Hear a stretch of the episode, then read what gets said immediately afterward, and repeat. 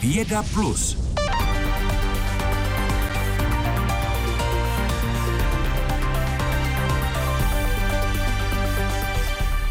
Na dnešek připadá Světový den Parkinsonovy choroby. 11. dubna 1755 se totiž narodil britský lékař a chirurg James Parkinson, který roku 1817 takzvanou třaslavou obrnu popsal. Tímto druhým nejčastějším neurodegenerativním onemocněním u nás trpí více než 50 tisíc lidí. Nejde přitom pouze o nemoc starší generace. Nejčastěji je diagnostikována u pacientů ve věku 50 až 60 let, ale nevyhýbá se ani mladším. Je sice nevyléčitelná, ovšem existují pokročilé metody, které pomáhají tlumit její příznaky. U telefonu je profesor Robert Jech, vedoucí Centra pro intervenční terapii motorických poruch, neurologické kliniky první lékařské fakulty a Všeobecné fakultní nemocnice Univerzity Karlovy v Praze. Přeji vám dobrý den. Dobrý den. Pane Jechu, příčinou Parkinsonovy nemoci je postupné odumírání nervových buněk produkujících dopamin. Ta nemoc se začne projevovat až při úbytku 60 až 80% těchto transmitrů. Eh, jak důležitá je tedy včasná diagnostika? Eh, no, eh, je, pomě, je samozřejmě velmi důležitá.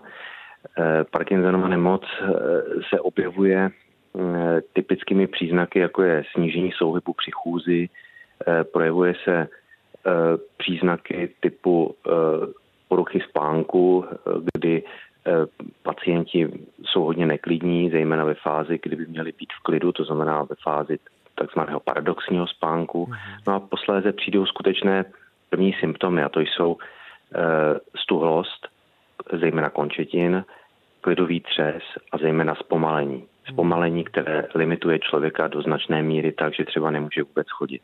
Hmm. Nebo pokud chodí, tak chodí krátkými krůčky, eh, padá a má jiné motorické potíže. A myslíte si, že tedy může v počátku toto onemocnění poznat i like? Když se objeví ten třes, tak asi ano, ale to ostatní, to bude asi dost obtížné. On ne, každý, každá Parkinsonova nemoc vypadá stejně a všichni pacienti s Parkinsonovou nemocí se eh, netřesou. Eh, to znamená, eh, jde o to eh, poznat, že jsou určité příznaky, které by měly dovést pacienta k praktickému lékaři a ten by měl odeslat takového pacienta k neurologovi, který by měl potom udělat tu diagnozu. Ono to vždycky není snadné, zejména v těch časných fázích, ale pravda je, že od první symptomy k diagnoze často uplynuje, uplyne několik eh, měsíců až let, než eh, někdo správně ty symptomy správně interpretuje a označuje jako Parkinsonovu nemoc, protože my nemáme žádný biochemický nebo zobrazovací marker, nemáme žádný ukazatel, který by to laboratorně verifikoval. Je to prostě soubor klinických příznaků a a mm, způsob, jak některé symptomy postupně vznikají a jak se na sebe nabalují. Eh, pojďme k té nadějné léčbě. V čem spočívá deep brain stimulation, tedy hluboká mozková stimulace? Tak eh, ono, eh, aby nevznikl nějaký falešný dojem, že se jedná o nějakou novou léčbu. V České republice hlubokou mozkovou stimulaci nabízíme pacientům téměř 25 let, to znamená, je to něco, co skutečně prokázalo své místo na slunci a prokázalo, že určitému segmentu pacientů dokáže pomoci. Hluboká mozková stimulace je však spojená s vývojem nových stimulátorů a nových technologií a v současné době máme k dispozici stimulátory, které umí naslouchat mozku, umí nahrávat aktivitu a umí eh, mm, analyzovat eh, signál Eh, z místa, kam je elektroda zavedena, což eh, má potenciální využití eh, takzvaných stimulátorů se zpětnou vazbou. To znamená, stimulátor sám je schopen hmm. rozpoznat, kdy mozek stimulaci potřebuje a kdy nikoliv. Ta léčba spočívá v tom, že se do, určitě do určitých specifických míst mozku zavede velmi tenká elektroda. Zavadí se tedy přesně řečeno dvě elektrody, jedna do levé a jedna do pravé hemisféry a ty jsou následně spojeny kabelem a připojeny k neurostimulátoru, který ty pulzy vysílá a ten neurostimulátor je zhruba tak velký jako kardiostimulátor, skutečně se implantuje na přední stranu hrudníku, kam se obvykle dává kardiostimulátor. Čili to pacient nosí sebou. Eh, a jakým způsobem tato metoda zvyšuje kvalitu eh, života? No zásadním, protože léky v určité fázi onemocnění nejsou schopné zajistit kontinuální dodávku tomu toho chybějícího léku. A ono se ukázalo, že elektrická stimulace se dá daleko lépe nastavit, daleko lépe titrovat a dokáže nastavit to nastavení motorických okruhů v mozku rovným způsobem, jak to dělá právě levodopa, to znamená nebo jiné léky, které imitují chybějící dopamin. Ta stimulace to dělá trošku jinak, ona nestimuluje mozek tvorbě levodopy, ale dokáže do, ten, do toho systému tak trošku šťouchnout a přenastavit ho tak, jak to skutečně eh, dopamin nebo jemu podobné látky dělají. Hmm. No a jak, jak už je rozšířená v Česku tato terapie s touto přenosnou hlubokou mozkovou stimulací? Myslíte si, že je o tom u, u veřejnosti dostatečné povědomí? Eh, myslím si, že není. Eh, v současné době eh, je to zhruba tisícovka nebo něco přes tisíc pacientů žijících s hlubokou mozkovou stimulací. To vzhledem k tomu počtu nepředstavuje příliš vysoké procento. My se domníváme, v souladu s literaturou, že k této léčbě je vhodné zhruba 20% pacientů, to znamená, máme skutečně velké rezervy. Není to pro všechny, nicméně Eh, osvěta je zapotřebí. Eh, existují nějaká specializovaná pracoviště nebo má jít člověk právě, jak jste už o tom mluvil, k praktikovi a ten pak pošle k neurologovi?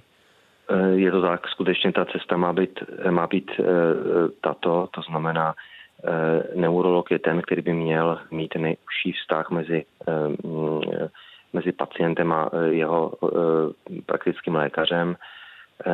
V případě, že lékař nebo ten pacient se domnívají, že by mm, ten případ mohl být vhodný k hluboké mozkové stimulaci, tak je možné obrátit se na některé ze tří center, eh, které se touto metodou v České republice zabývají. A to je, eh, to je Pražské centrum, které je tvořeno Všeobecnou fakultní nemocnicí a nemocnicí na Homolce a potom je to centrum v Olomouci mhm. a centrum v Brně v nemocnice u mhm. svatéAny. Tak tolik profesor Robert Joch, vedoucí Centra pro intervenční terapii motorických poruch eh, z Pražské eh, Všeobecné fakultní nemocnice. Já vám děkuji a naslyšenou. Mějte se hezky. Naslyšenou. Stále posloucháte Odpolední plus. Čeští vědci varují, že naše lesy přestávají fungovat jako plíce republiky. Po vytěžených stromech totiž uhlík mizí i z lesní půdy. Jak rychle? To teď budou čeští přírodovědci a lesníci zjišťovat přímo v terénu. Zda je to velký problém a jak budou úbytek uhlíku z půdy eh, vědci zjišťovat konkrétně, to už teď probereme s redaktorem naší eh, vědecké redakce Ondřejem Ševčíkem. Dobré odpoledne. Hezký den. Ta terénní část projektu začíná právě teď na jaře. Konkrétně vědci Výzkumného ústavu lesního hospodářství a myslivosti České zemědělské univerzity a taky Mendlovy univerzity budou zjišťovat, jak moc a taky jak přesně se různé zbytky, které zůstávají po lesní těžbě nebo po kůrovcových holinách, rozkládají a tím pádem i jak rychle uvolňují do atmosféry oxid uhličitý, který by přírodovědci i klimatologové pochopitelně viděli raději v půdě než v atmosféře. No a jak konkrétně, jak přesně to budou v terénu zjišťovat? Rozklad lesního materiálu budou sledovat přímo na místě, to znamená na velkých, typicky na velkých holinách, které vznikly po napadení kůrovcem. Tyhle takzvané dekompoziční experimenty fungují tak, že na několika lokalitách se uloží do půdy různé vzorky přirozeného lesního materiálu, to znamená vrstvy lesní hrabanky, plné jehličí, zbytky dřeva a kůry po těžbě a podobně. A po několika měsících nebo i letech se pak měří jejich hmotnost, která odráží odráží i změny v obsahu CO2. Pokračuje Martin, Martin Waltera z Mendlovy univerzity v Brně. Aby jsme to mohli kvantifikovat, aby se mohli ten vzorek zvážit, tak ho musíme vpravit do půdy. Používají se různé materiály, které nepodléhají rozkladu, ale zároveň by měly umožnit vstup půdních organismů do toho vzorku, aby nedocházelo k nějakému vlastně zkreslení z důvodu toho, že třeba živočichové, který se podílejí na rozkladu té organiky, převážně se do toho vzorku nedostanou. Měřené vzorky půdy proto budou balit do speciálních nylonových sítí. Ondřej, a jaká místa vědce primárně zajímají? Kde v českých lesích se eh, uhlík do ovzduší uvolňuje nejvíc? Pokud je les zdravý, tak do sebe uhlík váže, protože stromy CO2 spotřebovávají pro svůj růst. Když ale stromy mizí, ať už kvůli těžbě nebo kurovcovým kalamitám, tak to jsou právě ta místa, kde zaprvé zmizí asi polovina uhlíku spolu s dospělým stromem, ale taky druhá polovina, někdy se uvádí, že i většina zásob uhlíku je právě v půdě pod někdejším stromem. Jak rychle mizí, teď právě budou čeští vědci zjišťovat.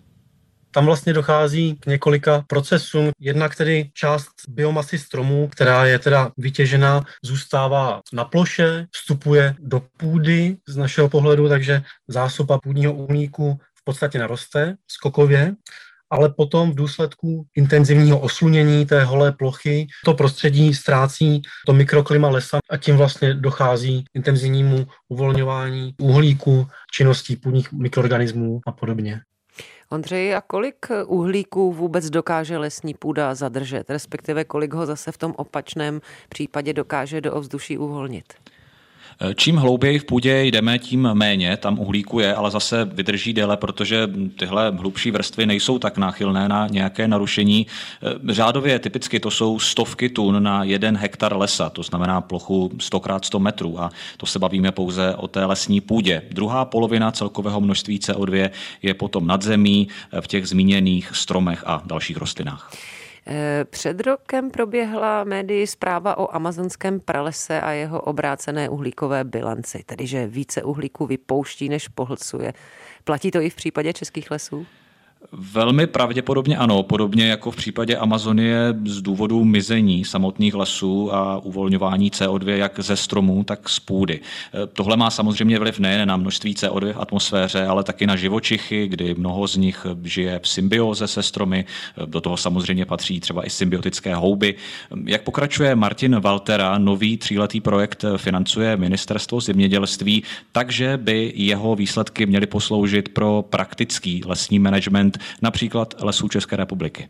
Bude zejména o management těžebních zbytků, půjde ale i o tu změnu druhové skladby. Další faktor, který do toho vstupuje, je to, jak hospodaříme na těch obnovovaných plochách. Takže toto si myslím, že také může přispět k tomu, že jednak více uhlíku zůstane v půdě a taky se tím umožní využití i přípravných dřevin, které zpravidla mají mnohem příznivější podmínky pro svůj růst na právě těch holých plochách uzavírá doktor Waltera z Mendlovy univerzity a taky jeden ze spoluřešitelů nového projektu aplikovaného výzkumu. A tolik příspěvek Ondřeje Ševčíka z vědecké redakce, se kterým jsme mluvili o úbytku uhlíku z lesní půdy. Děkujeme a naslyšenou. Hezký den. Posloucháte Český rozhlas Plus, je 17 hodin 47,5 minuty. Vědci zveřejnili kompletní sekvenci lidského genomu. Čtení DNA znamená, že biochemickými metodami postupně zjistili pořadí nukleových bází neboli tzv. písmen genového kódu ACGT. Většinu lidského genomu přitom vědci přečetli už skoro před 20 lety, ale přečtení ještě neznamená, že znají všechny funkce eh, tohoto genomu, dodává Martin Srb z vědecké redakce. Lidská dědičná informace je nesmírně rozmanitá. Každý máme trochu jinou. To, co teď zveřejnil vědecký časopis Science, je sice jenom jeden příklad dědičné informace z jediného vzorku buněk, ale je to poprvé kompletní informace, kterou si vědci mohou vzít jako vzor, se kterým mohou porovnávat další a hledat rozdíly. Známý rocker si nechalo sekvenovat buňky z jater a zjistil, že alkohol dehydrogenázu tam má několika násobně zmnoženou. To znamená, že lépe odbourává alkohol v játrech vysvětluje Jan Procházka z Českého centra pro fenogenomiku Ústavu molekulární genetiky Akademie věd. I v různých orgánech jednoho lidského těla, tak můžeme mít zapsanou jinou genetickou informaci. V rámci i jakoby určitého přizpůsobení můžou některé ty změny a mutace v tom genomu být eh, zafixovaný i na úrovni somatických buněk. A to jen u jednoho člověka. Mezi lidmi z různých zemí a různých etnik jsou rozdíly v dědičné informaci obrovské. Vědci by proto po zveřejnění jednoho kompletního genomu chtěli zmapovat co nejrozmanitější škálu genomů různých lidí. Už běží projekty tisíc lidských genomů, stovky tisíc lidských genomů a jsou eh, čtený eh, jednotliví lidé tak, aby vlastně jsme dokázali porozumět té odlišnosti mezi jednotlivými eh, lidmi, mezi různými onemocněními a tak vlastně získat jako komplexní pohled vlastně na lidskou genetiku. S tím se ale pojí několik úskalí. V dědičné informaci jsou zapsané dějiny předků a potenciálně i příbuzných daného člověka. Příbuzenské sňatky v dávné historii, také sklony k některým onemocněním. A to jsou citlivé informace. Podle komentářů vědců, které cituje odborný časopis Nature, se některé etnické skupiny obávají diskriminace. Třeba, že je kvůli potenciálním zdravotním rizikům zapsaným v genech budou považovat za méně cené. Zároveň ale vědci upozorňují, že lidskému genomu rozumíme příliš málo, než abychom mohli kategoricky posuzovat nositele určitých genových variant. Já to přirovnávám k něčemu jako získat kuchařku v cizím jazyku. První věc je, eh, že poskládáte správně text, druhá věc, porozumíte, co ten text znamená a ta finální věc je, že podle toho textu něco uvaříte. My jsme teď poskládali text, víme, jak jdou za sebou písmena té knihy, začínáme mít ostrůvkovitou znalost třeba ingrediencí. Knihovna dědičné informace je navíc psána zvláštním jazykem. Kromě genů, které vědci mohou považovat za slova a u některých poznali i základní význam, jsou v ní i záhadné dlouhé schluky písmen, které se mnohokrát a mnohokrát opakují a není úplně jasné, k čemu slouží. Dokonce ani u známých genů neznáme jejich funkci stoprocentně, jak řekl v našem vysílání genetik Milan Macek ze druhé lékařské fakulty Univerzity Karlovy fakultní nemocnice Motol. Máme i spoustu lidí, u kterých nacházíme ve vědeckých projektech jednoznačně patogenní varianty nebo mutace, jak jsme tomu dřív říkali, a kteří neonemocněli. I patogenní mutace nejsou stoprocentně průkazné, protože tam vstupují někde jinde nějaký další protektivní faktory, které zatím nemůžeme vyšetřovat. To máte jako když máte nabourané auto a současně ho zase ten genom vyklepe z druhé strany ten nabouraný blatník. Podle Milana Macka známe význam asi 2% naší dědičné informace. Poznání se ovšem postupně zpřesňuje. Už dnes pomáhají znalosti genů lépe léčit určité nemoci a vědci sestavují jakýsi základní slovník genů. Podílí se na něm i Jan Procházka. Ty jednotlivý identifikované geny na myším modelu vypínáme. Analýzou se snažíme zjistit, jak se vlastně chybění určitého genu projevilo na celkovým stavu myši jako organismu. A takhle postupně to v rámci celosvětového konzorcia skládáme kousek po kousku s tím, že bychom měli zhruba za pět let porozumět funkci 20 tisíc genů v myším genomu, který mají myši společný s lidmi. Pak ale zbývá ještě 80% naprosto neznámého genomu, což se podle Jana Procházky podaří zpracovat až v příštích generacích. Martin Srb, Český rozhlas. Posloucháte Vědu Plus, denní souhrn nejzajímavějších událostí ve vědě. Každý všední den po půl šesté odpoledne na Plusu. Krása je v oku pozorovatele, napsala v 19. století jedna irská autorka romantických románů a také v nose, dodávají švédští neurovědci. Zajímalo je, jak existuje, jestli existuje něco jako světově nejpříjemnější vůně. A prý ano. Až dosud vědci předpokládali, že vnímání pachů hodně souvisí s kulturou, ke které patříme. A ku podivu nesouvisí. Na celém světě prý o našich aromatických zálibách rozhodují osobní preference. Tvrdí to autoři studie v časopise Current Biology.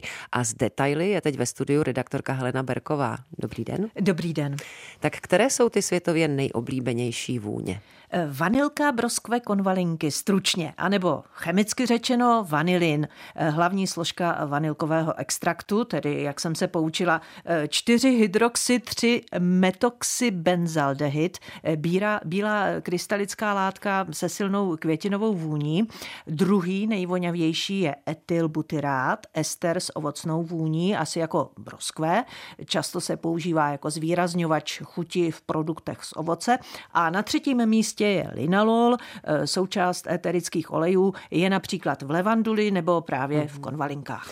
No a jak to švédští vědci zjistili, že právě tyto složky nám nejvíc voní? Eh, zapojili kolegy z univerzit v zahraničí, hm, z Oxfordu, Melbourne, Ekvádoru, Spojených států, bylo jich víc a hodně při sběru dat cestovali.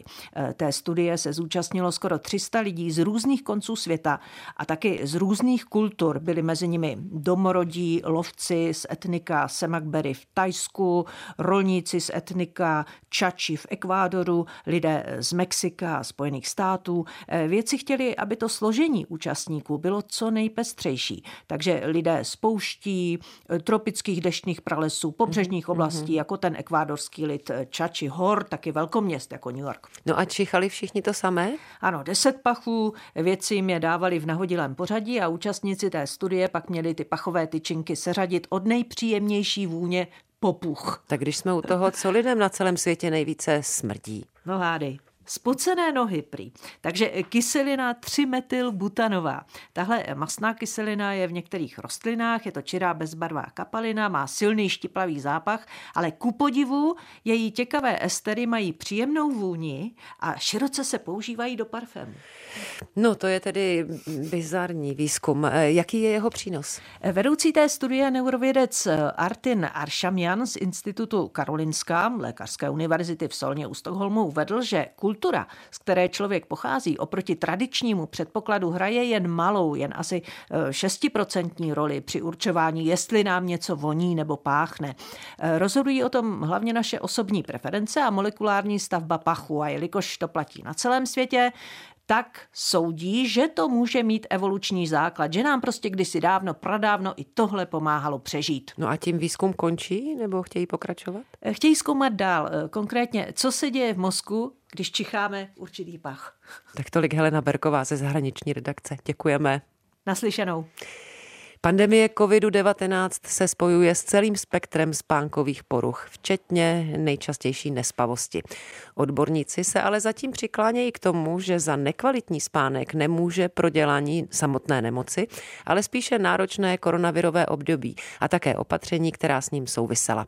Kolegyně Martina Raš z naší vědecké redakce o tom mluvila s psycholožkou Karolínou Jankou z Národního ústavu duševního zdraví. Zaznamenala jsem pár případů, kdy se nespavost rozvinula u lidí, kteří prodělali koronavirus, ale spíš se častěji setkávám celkově s dopadem té pandemie, z toho stresu a těch změn, který ta pandemie přinesla. Podle Karolíny Janků z oddělení spánkové medicíny lidí s problémy se spánkem v pandemii výrazně přibylo, což potvrzují i studie ze zahraničí. I když se o COVID-19 mluví jako o onemocnění, které může mít vliv na nervový systém, biologická stránka stránka této nemoci hraje v případě nespavosti roli jen u některých pacientů, říká neurolog a vedoucí Centra pro poruchy spánku a bdění Neurologické kliniky první lékařské fakulty a Všeobecné fakultní nemocnice v Praze Karel Šonka. Samotný efekt vlastního onemocnění COVID-19 bych v tomto směru jako onemocnění celé populace moc nepřeceňoval, protože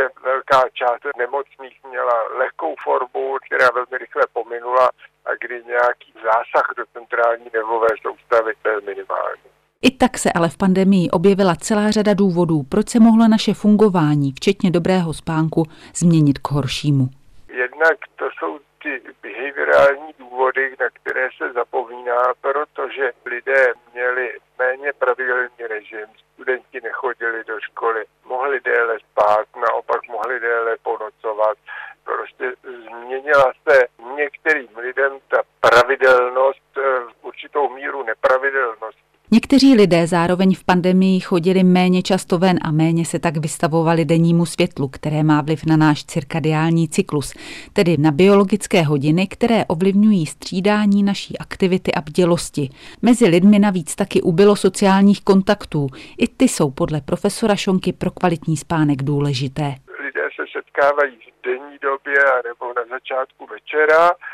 Sociální kontakty takto pomáhají utvářet ten obraz toho cirkadiálního rytmu. Je to podstatně méně důležité než světlo, ale i ty sociální kontakty nějakou roli hrají. Větší izolovanost zase dává prostor pro vznik úzkostí a depresí a i ty můžou spánek nepříjemně ovlivnit.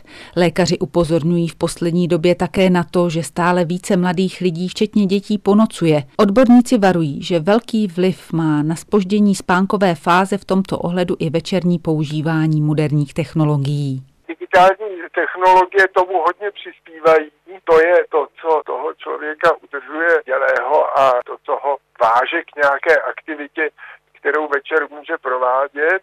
Druhým aspektem je také to, že spousta lidí nemá pravidelný režim z podstaty svého fungování, některá volná zaměstnání, která jim dovolí, aby mohli být večer dlouho vzhůru a ráno nemuseli vstávat s rozbřeskem. Vysvětluje neurolog Karel Šonka. Jako první odborníci v případě potíží se spánkem doporučují vyzkoušet pravidla spánkové hygieny.